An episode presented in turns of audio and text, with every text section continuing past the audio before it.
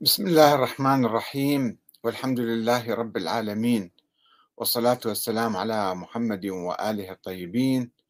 ثم السلام عليكم أيها الأخوة الكرام ورحمة الله وبركاته. متى تتخلص الحوزة من ثقافة الكراهية والعداوة والبغضاء؟ وتعود إلى ثقافة القرآن الكريم ثقافة ثقافة الأخوة والوحدة والمحبة والعدل والاحترام. ما هي آلية الاجتهاد وطريقة التفكير في الحوزة؟ هل كان الخوئي الذي كان يعتبر زعيم الحوزة الدينية في السبعينات والثمانينات والتسعينات؟ والمرجع الأعلى كان. هل كان الخوئي مجتهدا حقا؟ أم كان رجلا أخباريا خرافيا من الغلاة المفوضة ولا علاقة له بالشيعة والتشيع والاجتهاد ولا يعرف ثقافة العدل والحرية والوحدة والمحبة. لماذا كان يجيز لعن وسب وغيبة عامة الشيعة والمسلمين ما عدا الاثنى عشرية والوقيعة فيهم والبراءة منهم؟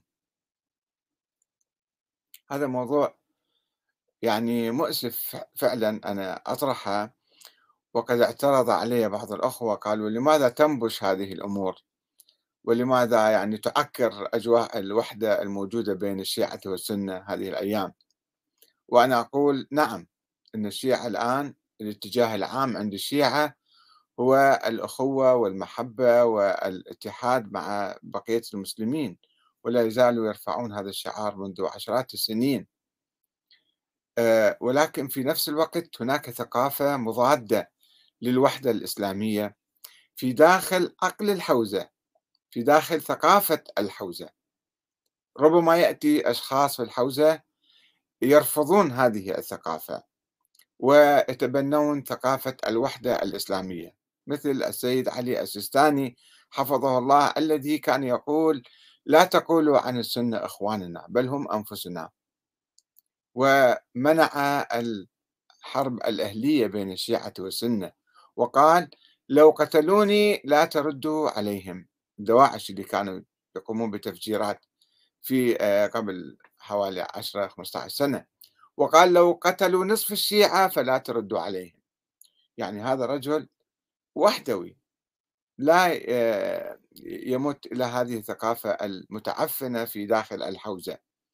هناك رجال مؤمنون صادقون آه، ووحدويون ومناضلون ضد الاستبداد وظل التفرقة وظل الاحتلال والاستعمار. هذا صحيح. ولكن في نفس الوقت يجب أن لا آه، ندفن رؤوسنا في الرمال ونقول لا كل شيء جيد وصحيح لأنه هاي الثقافة متجذرة فيما يسمى بالحوزة. دائما تشوفون أيضا ناس يخرجون آه، ويعبرون عن الكراهية والعداوة ويثيرون البغضاء بين المسلمين. ويثيرون الفتن بصورة مستمرة.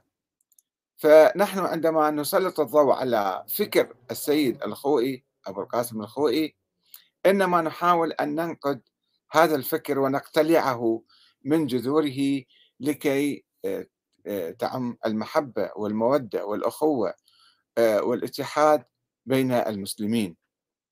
فموضوع صعب يعني. أنا لا أريد أن أعطي مادة بيد أعداء الشيعة وأقول أن عامة الشيعة لا يعرفون هذا الفكر حقيقة. وأنا واحد من عندهم كنت وكنت أكتب و يعني نشأت في الحوزة أيضا منذ صغري. ولم أعرف هذه الثقافة القائمة على الكراهية الثقافة المغالية وال يعني البعيدة عن روح القرآن الكريم. في البداية سوف أستعرض لكم يعني آه، بعض آه، آيات من القرآن الكريم ثم ننتقل إلى ما يقوله السيد الخوئي وموجود في كتابه مصباح الفقاهة. يقول الله تعالى في كتابه الكريم واعتصموا بحبل الله جميعا ولا تفرقوا واذكروا نعمة الله عليكم إذ كنتم أعداء فألف بين قلوبكم فأصبحتم بنعمته إخوانا وكنتم على شفا حفرة من النار فأنقذكم منها. كذلك يبين الله لكم آياته لعلكم تهتدون. على عمران 103 ويقول أيضا إن هذه أمتكم أمة واحدة وأنا ربكم فاعبدون. الأنبياء 92 ويقول في آية أخرى مشابهة وإن هذه أمتكم أمة واحدة وأنا ربكم فاتقون. المؤمنون آية 52 ولتعزيز آه، هذه الوحدة التي يأمر بها الله تعالى الوحدة الإسلامية. الله سبحانه وتعالى يتدخل في التفاصيل التي تبني الوحدة ويحذر من السلبيات التي تفرق بين المسلمين وبين المؤمنين. فيقول يا أيها الذين آمنوا اجتنبوا كثيرا من الظن لأن كثيرا من المواقف السلبية تجاه الآخرين مبنية على الظن ليس على العلم الحقيقي والمعلومات الدقيقة. يا أيها الذين آمنوا اجتنبوا كثيرا من الظن إن بعض الظن إثم ولا تجسسوا ولا يغتب بعضكم بعضا. إعلاميا ما يصير واحد يهاجم الآخر. ولا يغتب بعضكم بعضا. أيحب أحدكم شوفوا كيف يصور الله تعالى. أيحب أحدكم أن يأكل لحم أخيه ميتا؟ فكرهتموه. واتقوا الله إن الله تواب رحيم. الحجرات آية 12 شوفوا الله سبحانه وتعالى يركز كثيرا على ضرورة إقامة الوحدة بين المسلمين والمؤمنين.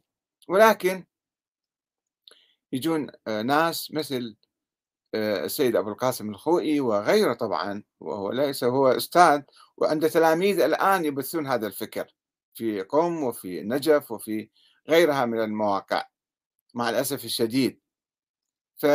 فيتحدث بفكر آخر مضاد للقرآن الكريم. فيجي مثلا في موضوع حرمة الغيبة عنده بحث مفصل حول الغيبة ما هي الغيبة وكذا ويقول في في كتاب مصباح الفقاهة جزء واحد صفحة 504 و 505 عنوانه عنوان عند فرعي يقول حرمة الغيبة مشروطة بالإيمان ليست مطلقة آه، تجاه كل المسلمين. وما هو الإيمان؟ سوف يعرف الإيمان أيضا. يعلق على يبدو حاشية آه، كتاب آخر يمكن السيد كاظم اليزدي أو غيره يقول ثم إن ظاهر قوله ثم إن ظاهر الأخبار اختصاص حرمة الغيبة بالمؤمن فقط هذا حرام تشيل غيبته. ويعلق فيقول أقول المراد بالمؤمن هنا من المؤمن هنا من آمن بالله وبرسوله وبالمعاد هذا كل المسلمين يؤمنون به لا مو هذا ما يكفي فقط هذا. وبالأئمة الاثنى عشر عليهم السلام أولهم علي بن أبي طالب عليه السلام وآخرهم القائم الحجة المنتظر عجل الله فرجه وجعلنا من أعوانه وأنصاره. ومن أنكر واحدا منهم جازت غيبته لوجوه. أي واحد ينكر أو ما يعترف بالإمام الثاني عشر المجهول الذي لم يره أحد ولم يعترف به أبوه يعني حتى الإمام الحسن العسكري أنكر وجود هذا الولد. فعلى بناء على القاعدة اللي يجيبها سيد الخوئي يعني لازم استغابة الإمام والتبرؤ من عنده والكلام آه، ضده مثلا هذا أيضا جائز. الإمام العسكري نفسه لم يعرف وجود هذا الولد. والمهم يقول هذا من أنكر واحدا منهم جازت غيبته لوجوه. خلينا نشوف هذا المرجع الأصولي الكبير المحقق في علم الرجال كما يقولون هو صحيح مشهور هو زعيم المدرسة الأصولية وهو عنده كتاب 21 جزء في علم الرجال. طبعا تجميع هذا من كتب السابقين ومع هو مسوي شيء جديد أنه ناقل روايات كل راوي. أنه هذا يعني على أي حال هو مشهور بأنه يدقق في علم الرجال ما ياخذ أي رواية بسرعة. الرواية ياخذها ويحقق فيها وبالتالي مثلا يرفض نظرية ولاية الفقيه يقول لأنه هاي الروايات القائمة عليها بالمرة لا تفيد لا آه، لا متنا ولا سندا. سندها ضعيف ومتنها أضعف فيرفضها. دلالة على تحقيقه يعني فعلا هو رجل محقق في كثير من الأمور ولكنه في بعض القضايا وفي القضايا العقائدية كما يسمونها هو يتحول رأسا على عقب ويصبح رجلا أخباريا خرافيا أسطوريا. ما يحقق ولا يدقق ولا يبحث لا علم الرجال ولا أي شيء يعني ولا حتى آه، علم يعني فقه الأحاديث. أن الأحاديث إذا كانت مخالفة للقرآن أو مخصصة بدون دليل ما يصير واحد يأخذها. لازم واحد يأخذ القرآن على ظاهره. المشكلة وين؟ قبل ما ندخل إلى أدلته التي يأتي بها وشوفوا كيف يعني آه، يستخدم منطقا شعبيا يعني مال دول الخطباء الرزخونية مثلا منطق مفاتيح الجنان. مو منطق محقق ومجتهد وباحث وزعيم الحوزة. لا فالشيء ينزل إلى مستوى يلفلف الأمور هكذا. ويدعي أشياء غير صحيحة. هسه نجي نشوف شلون يقول. أولا أنه ثبت في الروايات. ثبت شلون شلون ثبت؟ كيف ثبت؟ المهم ثبت عنده خلص في الروايات. والأدعية والزيارات شنو هاي الروايات؟ شنو مصدرها؟ شنو سندها؟ لا يتحدث عن ذلك لا يبحث في ذلك. يعني هكذا بصورة. آه، أنه ثبت في الروايات. والأدعية والزيارات. فيها زيارات مشحونة لعن آه، آه، يعني متطرفة كثيرا فهو يأخذها كما هي من دون تحقيق ومن دون يعني بحث في سندها. ثبت في الروايات والأدعية والزيارات جواز لعن المخالفين ووجوب البراءة منهم مو بس تلعنهم تبرى منهم قلبا وعملا يعني وإكثار السب عليهم واتهامهم حتى إذا ما عندهم. اتهامات باطلة. اتهمهم أي شيء بس حاول تسقطهم. والوقيعة فيهم أي غيبتهم شيل غيبتهم مو مشكلة دمرهم سقطهم يعني آه، طيح حظهم لماذا يا سيد خوئي؟ يقول لأنهم من أهل البدع والريب. هم من أهل البدع. طيب أنت مو من أهل البدع ذلك من أهل البدع. أنت جايب لك في البدعة وقاعد تتهم الآخرين المسلمين الأبرياء العاديين. قاعد تتهم أن هذول أهل البدع والريب. لماذا؟ لأنهم لا يؤمنون بما تؤمن مثلا بنظرية أسطورية خيالية. بل لاحظوا كيف العنف العنف والتكفير حقيقة مع الأسف الشديد. بل لا شبهة في كفرهم. كفر المسلمين كلهم كفار صاروا. لأن إنكار الولاية والأئمة عليهم السلام حتى الواحد منهم اللي ما موجود أصلا ولا مولود حتى هذا والاعتقاد بخلافة بخلافة غيرهم. إذا أنت اعتقدت أنه أبو بكر وعمر كانوا خلفاء شرعيين مثلا وبالعقائد الخرافية كالجبر ونحوه يوجب الكفر والزندقة. شلون منطق هذا؟ من جبت المنطق هذا؟ يا سيد خوي. هذا منطق علماء يتحدثون بهالصورة هذه. منطق مجتهدين منطق محققين. المهم هو ماخذ لك كم رواية وخلص باني عليها. وعنده عقيدة هي عقيدة الإمامة هي هاي كأنه وحي منزل من الله تعالى. وما يشوف هو مدارس لا نظرية الإمامة ولا دارس تاريخ آه، الأئمة وموضوع وجود الولد للإمام العسكري. العلماء السابقون يقولون علماء الشيعة السابقون يقولون لا دليل لدينا على ولادة هذا الإنسان. إنما نفترضه افتراضا لأنه عندنا في النظرية وصلت إلى طريق المسدود. وإما أن تنهار هي انهارت. إما أن نسلم بانهيارها وإما أن نختلق ولدا موهوما فنلصقه بها ونقول هي موجودة ونظرية الإمامة قائمة ومستمرة حتى اليوم. ف بناء على هاي النظرية دي يكفر كل المسلمين وكل الشيعة حتى غير الاثنى عشرية. الزيدية الإسماعيلية الواقفية غيرهم غيرهم. واحد ما آمن بوجود شيعة الحسن عسكري. تفرقوا إلى 14 فرقة. فرقة منهم قالت بوجود الولد. دول كلهم صاروا كفار في نظر الخوئي بعد وتدل عليه الأخبار المتواترة. متواتر هذا مصطلح. لو السيد الخوئي يرجع للشيخ المفيد. اللي هو أستاذي طبعا هو مقلد للشيخ المفيد. الشيخ المفيد الذي كفر أيضا من لا يؤمن بوجود الإمام الثاني عشر. في كتبه الأصولية الشيخ المفيد يقول التواتر ما يصح نطلق على أي خبر. عندنا أخبار يسموها متواترة وأخبار آحاد. أخبار الآحاد يقول حتى لو رووها مليون واحد ألف ألف واحد وكنا نشك بها أو كنا مثلا في احتمالات أخرى عن هاي أخبار موضوعة ومختلقة حتى لو مليون واحد إحنا ما يصير نقول على هاي الأخبار أخبار متواترة. تبقى هاي أخبار آحاد يجب أن نبحث عن سندها ونحقق فيها.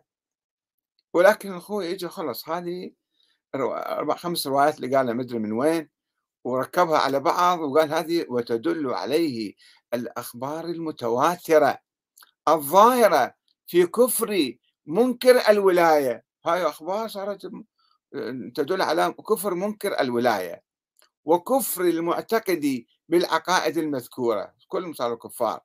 وما يشبهها من الضلالات. ويدل عليه أيضا قوله عليه السلام. منه هذا عليه السلام؟ ما قال لنا منه هذا. في زيارة الجامعة. خلاص يعني تلزيق. يتحدث بصورة ما يحقق هاي الرواية زيارة الجامعة اللي بيها كفريات؟ هذه زيارة الجامعة من وين إجت؟ من سواها؟ شنو دليلها؟ شنو سندها؟ اعرضها على القرآن أو لا؟ تتعارض مع القرآن أو لا؟ خلص هاي زيارة الجامعة هي إنجيل الخوئي. ورد في زيارة الجامعة ومن جحدكم كافر. خلص بعد صار كافر. حكم عليه. بناء على هاي الزيارة وقوله عليه السلام فيها أيضا ومن وحده وحد الله يعني قبل عنكم يعني هناك ارتباط بين التوحيد توحيد الله والقبول من الأئمة. فإنه يستنتج السيد الخوي فإنه ينتج بعكس النقيض أن من لم يقبل عنكم لم يوحده بل هو مشرك بالله العظيم. صار مشرك هذا اللي ما قبل عندكم. وفي بعض الأحاديث الواردة في عدم وجوب قضاء الصلاة على المستبصر السني اللي يصير شيعي أو الشيعي اللي زيدي أو الإسماعيلي يصير 12 مثلا أن الحال التي كنت عليها أعظم من ترك ما تركت من الصلاة. فبعد مو مهم تقضي الصلاة أنت صرت الآن خوش عدمي. ومن جملة الروايات وفي جملة من الروايات الناصب لنا أهل البيت شر من اليهود والنصارى وأهون من الكلب وإنه تعالى لم يخلق خلقا أنجس من الكلب وإن الناصب لنا أهل البيت لأنجس منه. يستنتج بعدين. ومن البديهي أن جواز غيبتهم أهون من الأمور المذكورة من ال... بل قد عرفت جواز الوقيعة في أهل البدع والضلال والوقيعة هي الغيبة. نعم. قد ثبت حكم الإسلام على بعضهم على بعضهم مو كلهم. في بعض الأحكام فقط تسهيلا للأمر وحقنا للدماء. يعني إحنا تكتيكيا يمكن نقبل أنه نقول دولة صاروا مسلمين. وإلا هم كفار فلازم إحنا نحاربهم مثل الكفار. هذا الدليل الأول اللي يجيبه. الدليل الثاني أن المخالفين بأجمعهم يعني غير الاثنى عشرية. متجاهرون بالفسق لبطلان عملهم رأسا كما في الروايات المتضافرة. ما قال هنا متواترة قال متضافرة يعني روايات تدعم بعضها بعضا. بل التزموا بما هو أعظم من الفسق كما عرفت. وسيجي أن المتجاهر بالفسق تجوز غيبته فإذا تجوز. هذول الناس اللي يصلون ويحجون ويصومون ويزكون ويجاهدون دول كلهم صاروا في الساق في نظر السيد الخوئي. الدليل الثالث أن المستفاد من الآية والروايات هو تحريم غيبة الأخ المؤمن ومن البديهي أنه لا أخوة ولا عصمة بيننا وبين المخالفين. إحنا أصلا أعداء مع بعض وواحد يبرأ من الثاني إحنا مو أخوة أصلا. وهذا هو المراد أيضا من مطلقات أخبار الغيبة اللي تقول غيبة المؤمن حرام. غيبة المؤمن لأخونا اللي يعتقد بعقيدتنا أما إذا كان شيء ثاني فهذا مو أخونا. لا من جهة حمل المطلق على المقيد لعدم التنافي بينهما بل لأجل مناسبة الحكم والموضوع. المهم على أن الظاهر من الأخبار الواردة في تفسير الغيبة هو اختصاص حرمتها بالمؤمن فقط. وسيأتي فتكون هذه الروايات مقيدة للمطلقات ففهم وأيضا يستثني يقول وقد حكي عن المحقق الأردبيلي عالم قبل 500 سنة. كان تحريم غيبة المخالفين. قال لا ليش إحنا نستحل غيبتهم؟ هذول ما يجوز حرام. أه تحريم غيبة المخالفين ولكنه لم يأتي بشيء تركن إليه النفس. فسيد الخوي ما ينقل قوله بالضبط ولكن يعلق عليه يقول هذا نفسي ما ركنت ركنت إليه.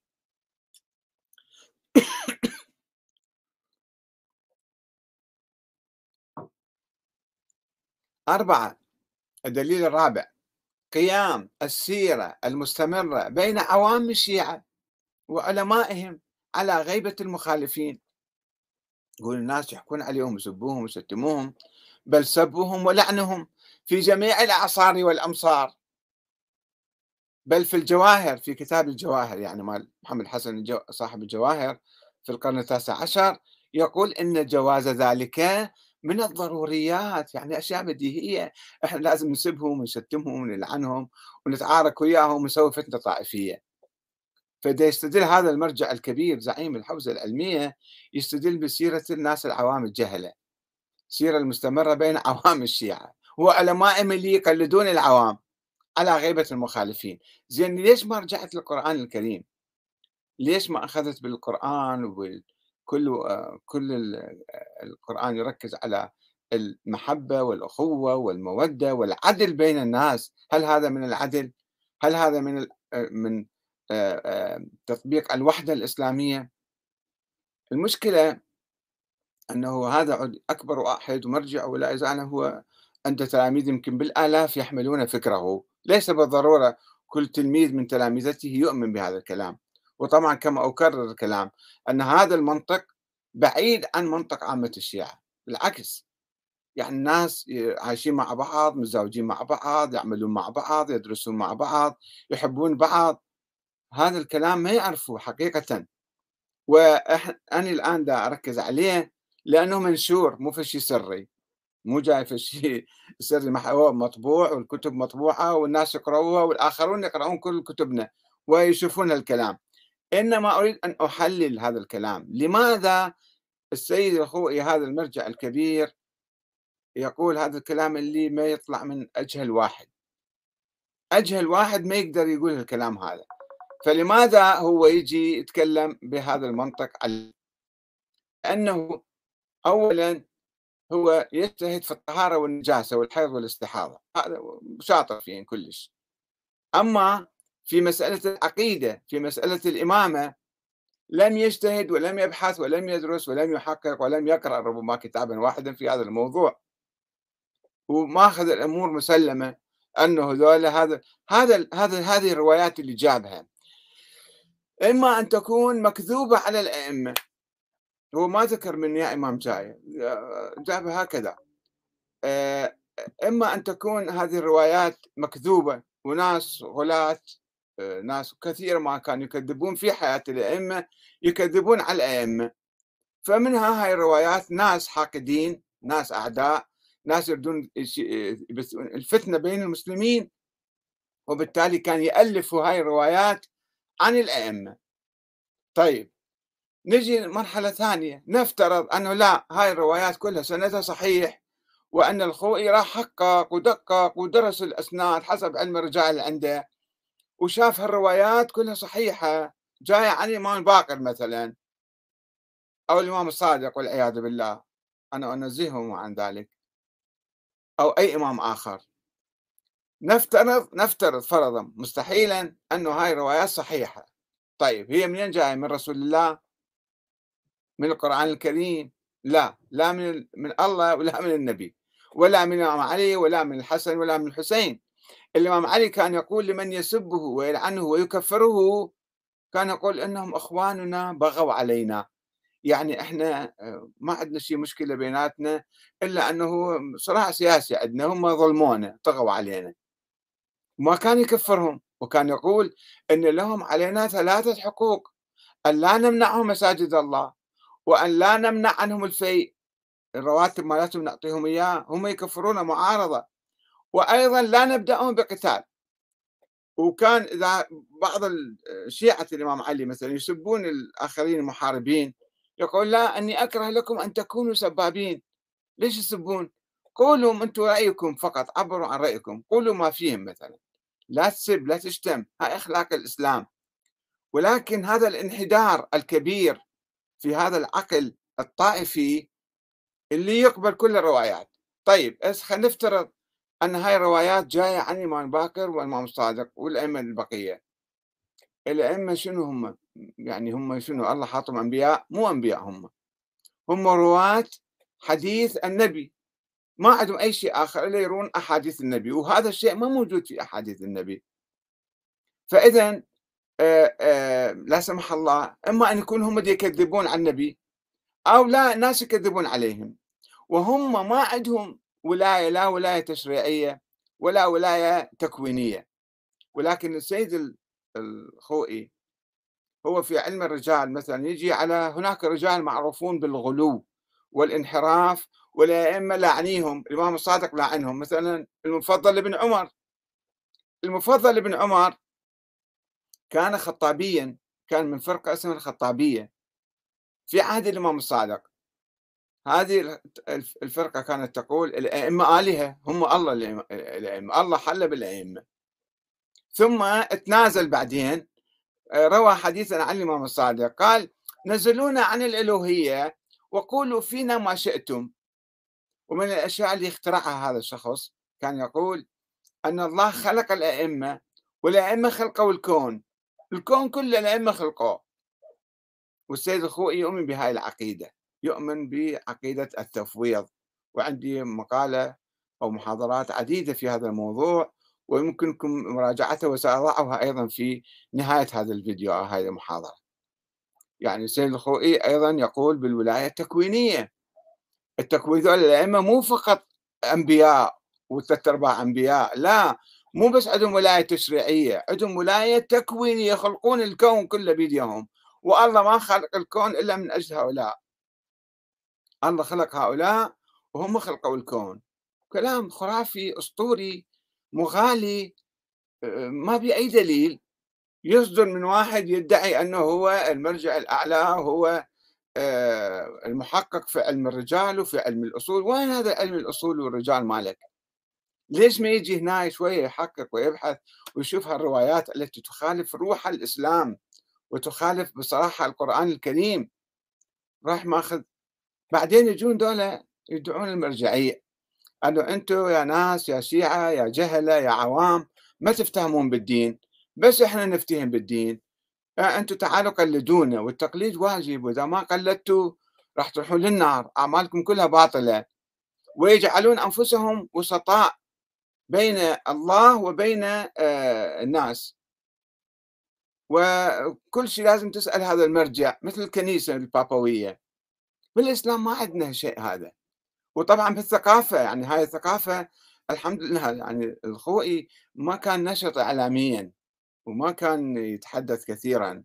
مسائل يسألوه يجاوب فقط. هاي الثقافة لو كان عنده مثلا قدرة إعلامية ينشرها بين الناس لسوالف مذبحة كان سوالف فتنة طائفية كبيرة. وبعض الفتنة الطائفية الآن موجودة بين الشيعة وغيرهم تعود إلى هذا الفكر. وتعود إلى السيد الخوئي وإلى تلامذته مثل وحيد الخراساني اللي قاعد بقم وغيره مثلا. هؤلاء تلامذته أيضا كانوا طائفيين وكانوا منغلقين وكانوا بعيدين عن القرآن بعيدين عن السنة النبوية بعيدين عن التشيع لأهل البيت. لذلك أقول السيد الخوئي لم يكن لا شيعيا ولا يعرف التشيع ولا يعرف الاجتهاد. لأنه في بعض الأمور مسوي في بعض الأمور المهمة الأساسية التي تساهم في وحدة المسلمين وفي تحررهم. هم جعلين آه، أنفسهم هم ولاة أمر المسلمين أو نواب الإمام الإمام المهدي اللي هم ما يعرفون أصلا مولود لما مولود. وبالتالي آه، يحاولون أن يفرضوا نظاما ديكتاتوريا مستبدا باسم المرجعية. أنه أنت لازم تقلدنا توالينا وتسمع كلامنا. والراد عليهم كالراد علينا والراد علينا كالراد على الله. مجموعة أحاديث مزورة ومكذوبة وخرافية خرافة على خرافة وفرضية على فرضية أسطورة على أسطورة مسوين فرد وضع معين أن هم صايرين يحكمون الناس ولازم الناس يسمعون كلامهم ويرجعون لهم وهم واسطة بين الله وبين الناس بس هم يعرفون الدين. هو هذا فهم الدين؟ هكذا يفهم الدين؟ يبين أنه هؤلاء الناس من أجل الناس بالدين من أجل الناس حتى بالتشيع بروح التشيع بروح العدل. ولذلك يشوفون بعض هؤلاء يعيش مع الطغاة والدكتاتوريين وما عنده مانع. يلقي خاتمة إلى مثلا شاه إيران في أيام الثورة الشعبية الإيرانية. أنه يبارك آه، لهذا شاه إيران ويستقبل مرت مرت الشاه في النجف ويرحب فيها وكذا ليش؟ لأنه ما عنده ما عنده فكرة بالتغيير بنحو الديمقراطية أو نحو العدل أو نحو آه، يعني المساواة بين الناس جالس هو بس يأخذ خمس من الناس ويورثها إلى أولاده وأجداده وأحفاده وبدون حساب بدون كتاب ويقول لك أنا المرجع الأعلى ولازم تقلدوني وأنا أفرض سيطرتي عليكم. عندنا مشكلة الآن. يعني مشكلة أنه هذا المؤسسة الدينية اللي مسوينها جديدة بدعة. مسوين مذهب جديد اسمه المذهب المرجعي قائم على الخرافات والأساطير. ما يعرف لم يقم على القرآن الكريم الذي ينفي وجود أي واسطة بين الله وبين الناس. حتى الأئمة ليسوا واسطة بين الله وبين الناس. الله لم يضعهم واسطة. الله سبحانه وتعالى اقرأ القرآن الكريم من أوله إلى آخره. لا تجدون أحدا وصيا على الدين. أو مثلا هو وصي على السياسة.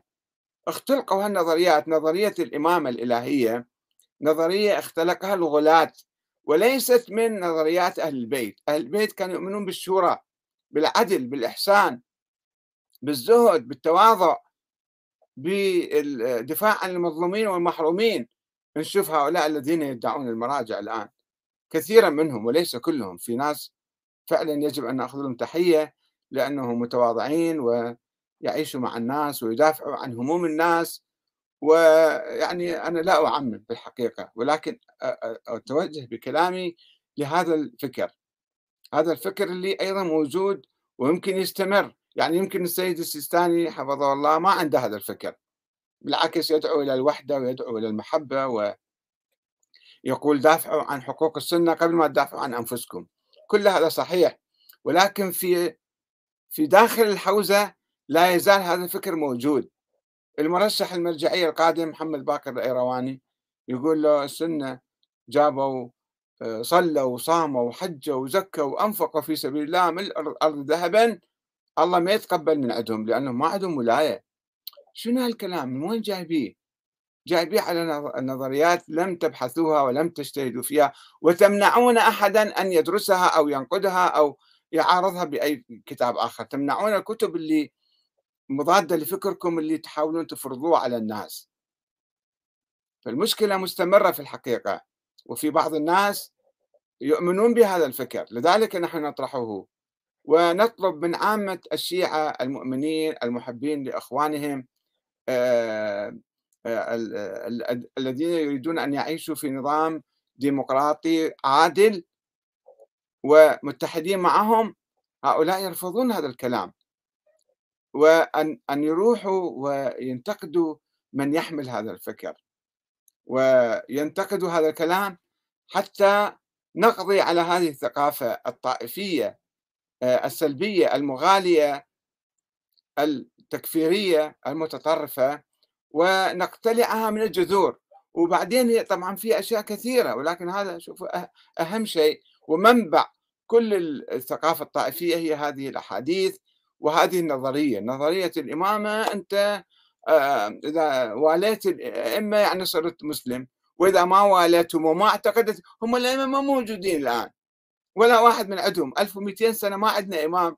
معصوم معين من قبل نظرية تاريخية وهمية خيالية مثالية منقرضة.